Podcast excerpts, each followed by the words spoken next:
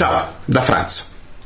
Allora, si leggono spesso cose come se sapessi che questo è l'ultimo giorno della tua vita, vivresti tutto al massimo.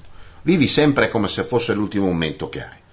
Ora, personalmente, di tutti i consigli del cazzo, dei finti insegnamenti che contraddistinguono questa era, credo veramente che questo sia il peggiore, o tra i peggiori, sia da dare che soprattutto da seguire.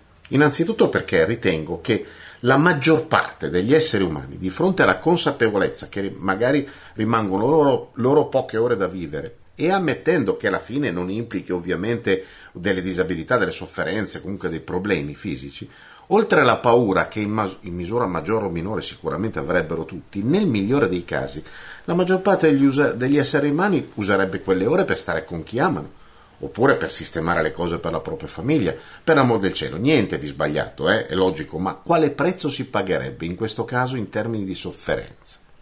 Di certo sarebbero ore di grande intensità, per l'amor di Dio, non lo nego, ma nella stragrande maggioranza dei casi anche e soprattutto forse di sofferenza, quantomeno di tristezza. Cioè, sofferenza nel lasciare i propri cari, no? È ovvio in primis, ma a meno che non si sia completamente soli, senza alcun legame affettivo, nel qual caso sì, è possibile, è possibile che si usino le ultime ore per fare qualcosa di quello che non si è mai fatto, oppure nel caso si sia molto maturi, no? al punto da aver già acquisito un certo distacco dalla vita, ma in questo caso è ovvio che le ultime ore sarebbero uguali a tutte le altre perché è acquisito quel distacco. Quindi. Ora, io credo che la maggior parte degli esseri umani, se davvero vivessero ogni momento come se fosse l'ultimo istante della loro vita, col cazzo che lo passerebbero in un turbine di cose bellissime mai fatte, di intensità e profondità mai viste nei rapporti con gli altri, eccetera, eccetera. La mia tesi, sperimentata sul campo, è invece che ogni momento dovrebbe essere vissuto come se fosse l'unico, non l'ultimo. La differenza è enorme e può davvero portare a una diversa visione della vita.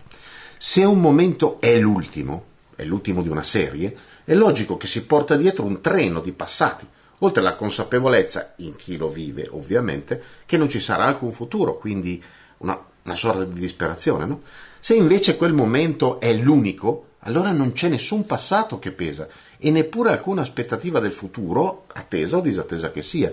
Non ti pesa quello che è già accaduto perché non c'è più non ti aspetti che accada ancora in futuro perché non è detto che sarà così e non ne tieni conto.